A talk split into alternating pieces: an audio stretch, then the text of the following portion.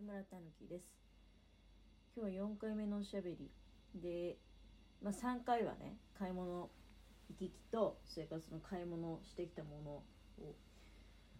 喋りながら収納していくっていうことだったんですがあのあとほうれん草を2羽茹でてで今日食べる分と5等分にしてね2羽を5等分にして今日食べる分をを1つ。それから残りの4つはそれぞれラップにくるんで冷凍庫に。もう本当に冷凍庫パンパンになって、まあ、これでねでも安心ですけどねしばらく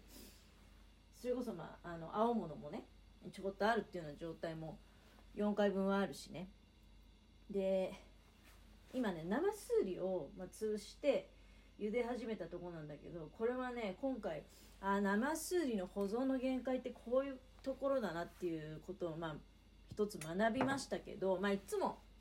自然になんとなくそんなに大量に持ってるわけじゃないからまあ正月が過ぎればねほとんど食べちゃうんですよ。ここまで持ってたのって。結構久しぶり。で保存環境にもよるんですよね。今回は比較的長持ちした方だと思うんですけど私ね今から喋る現象が生すりに起こっているのは過去にも1回だけ見たことがあるんですよ。いや1回じゃ聞かないな2回ぐらいは見てる。まあ生すりって基本的に、まあ、このラジオトークではねよく登場する野菜でで生すりのことをあまりねこう知らない見かけない地域の人にしてみるともうなんか疑問が膨らむばかりで生すりってのは一体もうどこに行けば売ってるんだみたいなね。いや今今の世の中だったら結構ネットとかでねあの検索すれば買えたりとかね、うん。まあ、そういう場合もあるかもしれないけれども。まあ割とでも地域性が高い野菜かなっていう気はするんだけれども、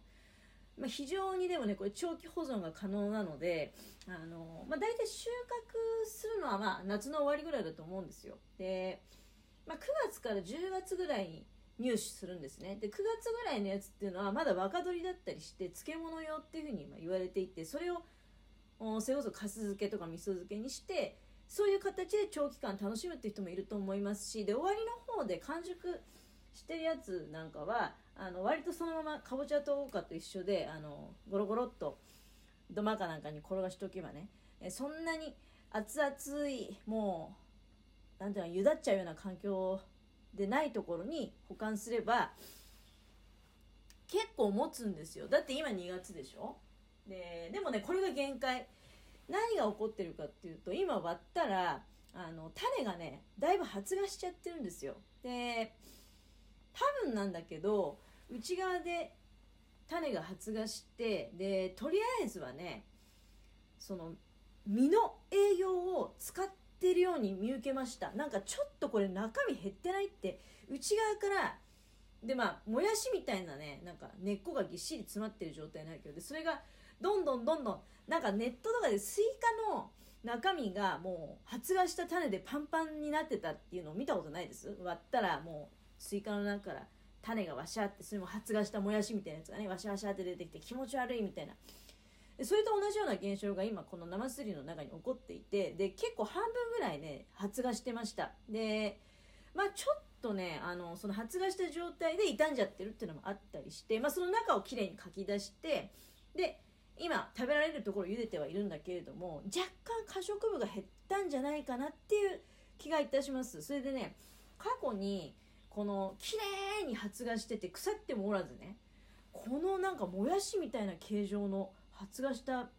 生すりの種ってうまいんかなと思って私ね食べちゃったことがあるんですね。これは多分あのいいのか悪いのか分かんない。でまあ結論はね苦かったのすごく。だからもうペッつってもあの飲み込むこともできずにただただもうなんか繊維苦い繊維質みたいな感じで。でも見た目はなんかもうもやしみたいでねあのほっそりして綺麗なんですよ。ほっそりしてっていうかまさにもやしのような形状なんですよ。でもうめちゃめちゃ美味しそうとか思ったんだけど一口食べたら苦くてでただのもう苦い繊維質の塊でパッて捨てたっていうような思い出があり。でなのでね生すりは多分発芽する前にやっぱり潰して食べた方がいいと思うんですね。で今日なんでこれちょっと昨日一昨日あたりからこの生すり潰した方がいいなと思ってたのはねちらっと皮にねこれなかなか初めて生すり見る人っていうのはそれはね判別つかないと思う。でこれは実は生すりを見分ける時にいい生すりかどうかを見分ける時に重要なポイントなんだけどあのそのちょっとちらっとねあこれこっから痛みくんなっていうそういう斑点があるのよ。もう本当にそうだね。2ミリか3ミリぐらいの点ですよ。ちょっと茶色いね。でもそこだけがねピンポイントでね妙にねなんかこう柔らかい感じがするんですよ。生すりって基本もうカッチカチなの恐竜の卵みたいにカッチカチだから。だけどそこだけなんかあれ？ちょっとなんか国っていう感じがあって。で私はそれをもうほぼほぼもう毎日眺めてるからあこれもうそろそろ来るなと思って。で今日まあ潰してね。でこれ、まあ、やっぱりそうだね。今日も今日も一応まあお酢とかあのちょっとドレッシングみたいなのであえておいてで、えー、食べる前にマヨネーズをちょっとねチラチラっとかけて食べようかなってあの最初からマヨネーズであえちゃうとねマヨネーズたくさん使っちゃうから 嫌なので、まあ、そういう風にして食べようかなとか思ってるんだけどとりあえず今生すりを茹でているというところでございます。まだちょっとあれだねなかなか生すりはね火が入れば一気に火が入るんだけどね。あの水から茹で始めてで串がスーッと通ったらあのほぐしてギュッとまた絞ってね、うん、あえる準備をしていくけれども。あのそうそう一つね報告したいことがございます。報告したいことって別にその重要なお知らせとかそういうんじゃないですよ。私1日2食ないしは1食でやっていくっていうやっていってるっていう話をさせていただいたと思うんですよ。で今日は、まあ、本当は夕ご飯だけ1食で済ませようかなと思ったんだけどさっきねあのちょっと牛乳のちょっとほんと1カップないぐらいをいただいてそれからおこわのご飯もまあ1パック 200g 入ってたんだけどそれをいただきました。それをまあお昼ご飯としてね。であとはまあ夕飯まで。全然だから今お腹空いてない。朝は飛ばしたっていうような状態です。だから。で1日1食あるいは2食生活っていうのをあの送っていてね一つ体がすごい1個変わったことがあるんですよ。でそれは何かっていうとお腹を壊さなくなった。お腹を壊さなくなったっていうかね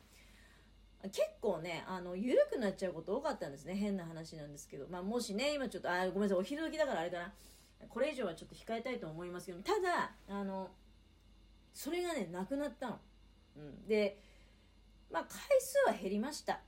やっぱり食べる量が減ってるからね。あの当然回数も減るんだけど以前はひどい時は1日2回3回とかでそのうちにだからまああの緩くなっちゃうんですよ。でもお腹痛い痛いってなっちゃうわけ。でこれってあどういうことなのかなっていうふうに自分なりに今考えてみた時にやっぱり1日3食だとこれ人によりますよ。人によるそのその人の持つ能力の問題もあるかもしれないけども私の場合は1日3回も食べてしまうと消化が追いついてないんじゃないかなっていうふうに理解いたしました。だからそれがあの食事の回数を減らすことによって改善されたわけでございます。これはすごくねいいことだなと思ってでこれからもねあの続けていこうかなと思っております。まあ、家のものはね、うん、やっぱりちょっと厳しいみたい。私がだから家のものは一緒の時も1日2食私は1日2食だからって言ってね。でまあ最近はなんかそれに習って家のものが休みの日はね仕事行く時はそうもいかないと思うんだけど仕事行く時はだから今日の朝なんかも勝手に食べてってるわけですよ家のものは、まあ、あの私が前日の晩に用意しといてこれを明日の朝食べてってねって言ってそれを食べていってる。で昼は昼で用意したものを食べてる。で私はその一方で朝ごはんは自主的に飛ばしてで昼もなんとなくもうお腹も空いてないし覚えてない忘れちゃってるっていう状態になれば飛ばす。で夕飯は家のものがいるから一緒に食べるっていうような状態なんだけども今日はまああそういった意味では昼に間いたいただきましたけどあのー、その困ったことない。お腹が空いてて困ったってことは食事の回数を減らしてね。いやもちろんさ育ち盛りの子供さんとか若い人は真似しない方がいいと思いますよ。ちゃんとね、あの、食べるもの食べてしっかり動いた方がいいと思います。だけど私の場合はまあ動かないっていうのもあるよね。うん動かないっていうのもあるしだけどね食事を減らしてみてでそのお腹の状況がちょっと良くなったっていうのを感じた時にあやっぱり私の場合っていうのはあのー、これ今までねやっぱり消化が追いついてなかったんだなっていうのはあの一つ実感いたしました。だから食べなくて済んであればね。食べない方が。いやまあだから嫌な話なんですけど 節約にももちろんなるなっていう頭はそりゃあるよ。食べる回数が減ればね量が減ればそれだけ減る食材の量もねあの小さくなっていくわけじゃないサイズとして。うんあのねそう2食にしただけ2食1食にしただけじゃなくて全体的に食べる量がやっぱ減っているっていうのとあと1食にかける時間が結構長くなってる。あの早食いがなんかできなくなった。これも大事なことかなと思ってて。もうなんかバキュームみたいに吸い込むように食べちゃうとあの最近ちらっとねちょっとそういった話題ツイッター上でもねなんかなったことあるんだけど要するにその誤嚥あの違うとこに穴違いに入っちゃうっていうのが怖いのよすごく。で最近だから私はもう麺類もまともになんかすすれなくてあのいやすすってもいいんだけどすすると何かが起こってしまいそうで怖いっていうのがでましてほら今ってコロナもあってちょっとコンコンとか言うと周りの人の目も気になるし例えばラーメン屋さんとかで勢いよく吸ってねなんかもう鼻から入っちゃったとかね あの全然逆に鼻から出てきちゃったとかいう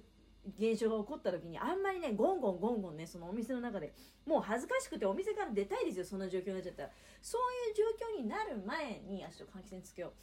そういう状況になる前にあのそうならないようにしようってことを考えるようになった結果最近はねあちょっとまあ寂しい食べ方なのかもしれないけどもうラーメンとかもすすれなくなっちゃったのね。そういうところはあるね、まあ、今そんな話してるうちにね。生数理はちょっとまだなかなかあの火が通らないけれどもこのラジオトークのお時間の方はね、えー、来てしまいそうでございます。今日は何回もおしゃべりにお付き合いいただきましてありがとうございます。台所から失礼いたしました。またね。